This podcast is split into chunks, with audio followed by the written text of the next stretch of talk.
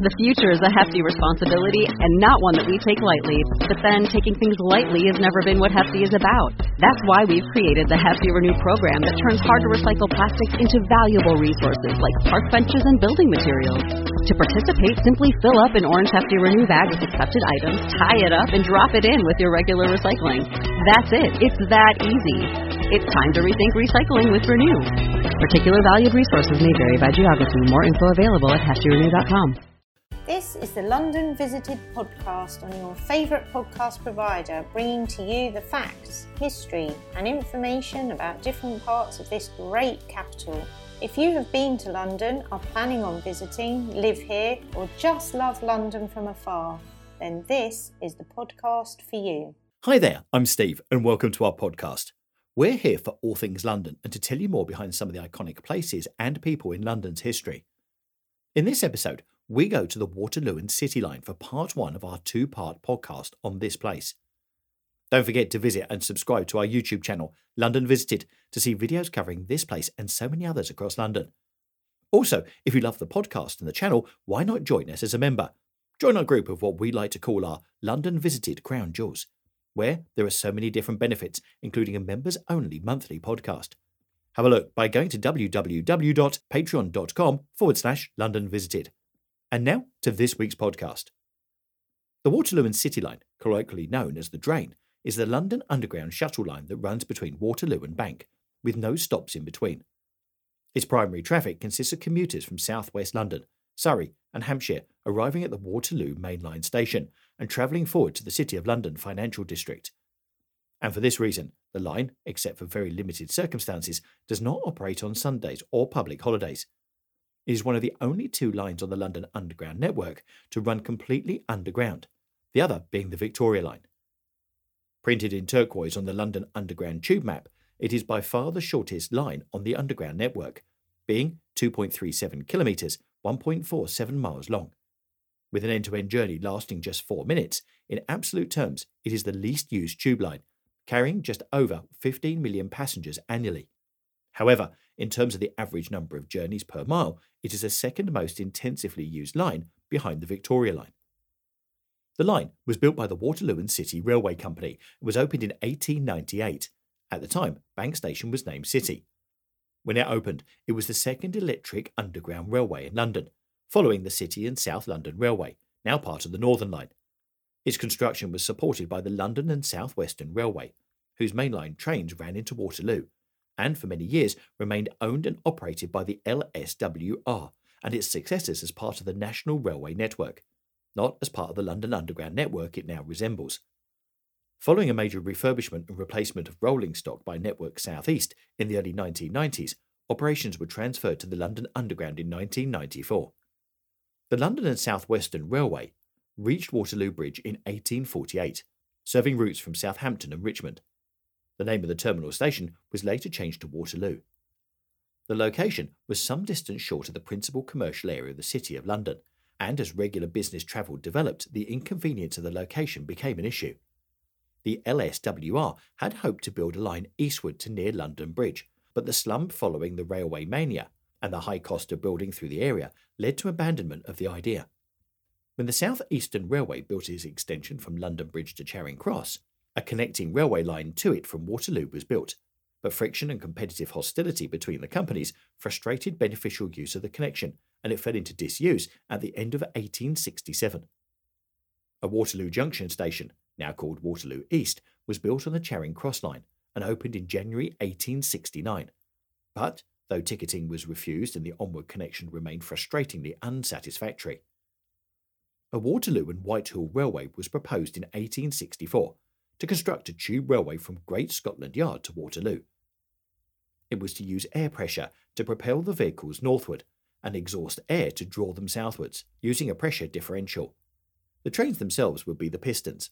The company capital was to be £100,000, and it was suggested that there could be a branch to where the embankment station is now located. It's not clear how a junction would be managed in a pneumatic railway. But there were to be three vehicles, one loading at each terminal and one in motion in the tube, so they must have been intended to pass at the terminals. There were to be three classes of accommodation in the coaches.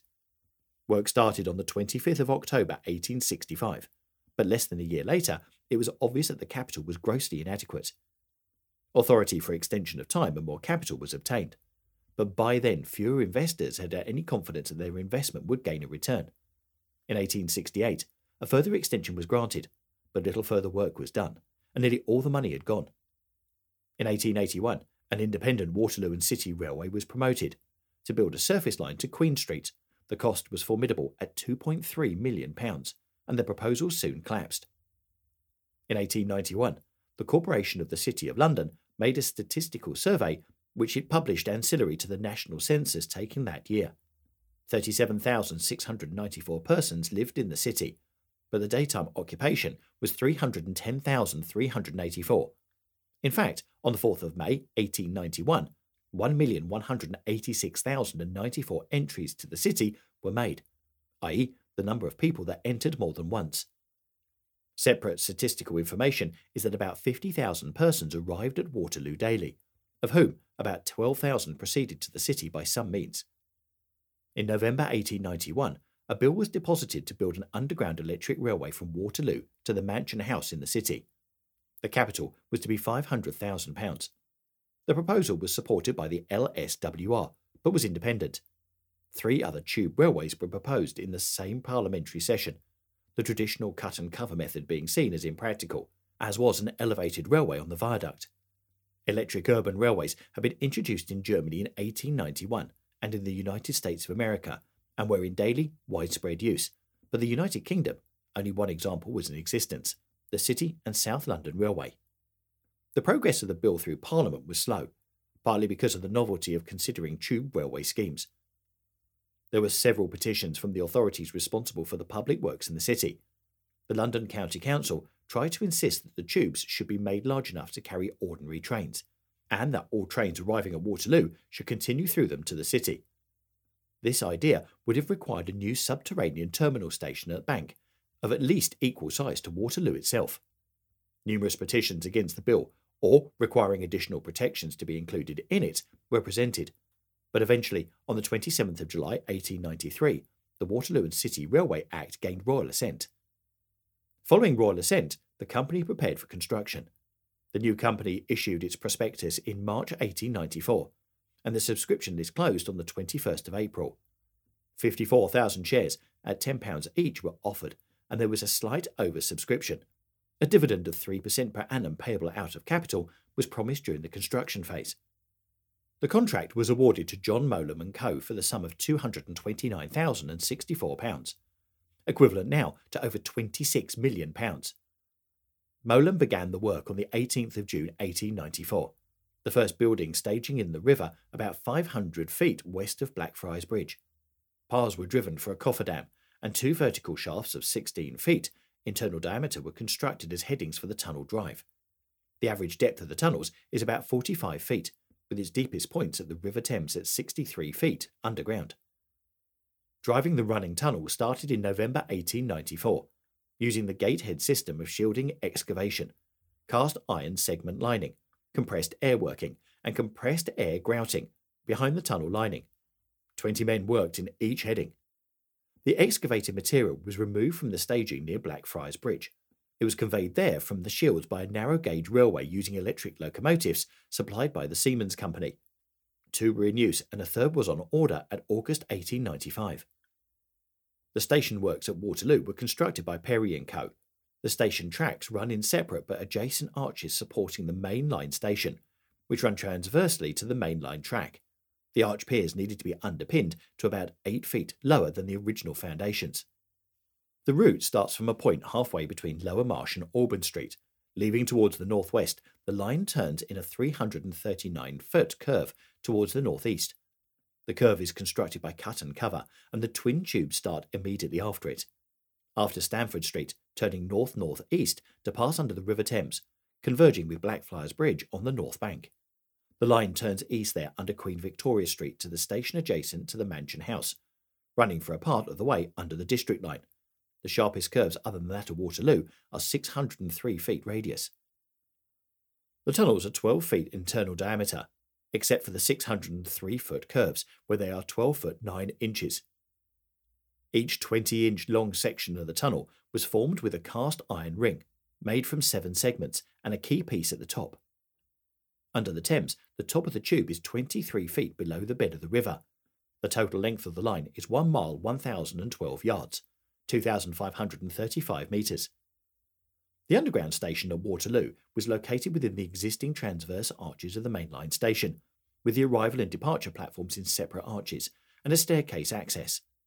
Siding accommodation and reversing siding were provided beyond the platforms. After disembarkment of the passengers, an arriving train would continue forward to the reversing sidings and then return to the departure platform. An additional lay-by siding was provided later. At the new city station, there were two platforms, and either could be used by an arriving train, reversing in the platform. The city station was not originally called Bank. The City London Railway, CLR, which became the central section of what is now the Central Line, obtained an Act of Parliament in 1891 varying their previously intended route to take them to the area of the present day Bank Station. The Act required them to construct a central station and booking office and public subways connecting the surrounding streets. The subways were to be regarded as public, although maintained by the CLR. Any other railway intending to have a station nearby was entitled to connect to the CLR station by subways. This referred to the Waterloo and City line and was designed to create a single station frontage in the congested street area. The CLR completed its construction after the Waterloo and City Railway, but was obliged to finish its facilities necessary for the earlier opening of the Waterloo and City Railway.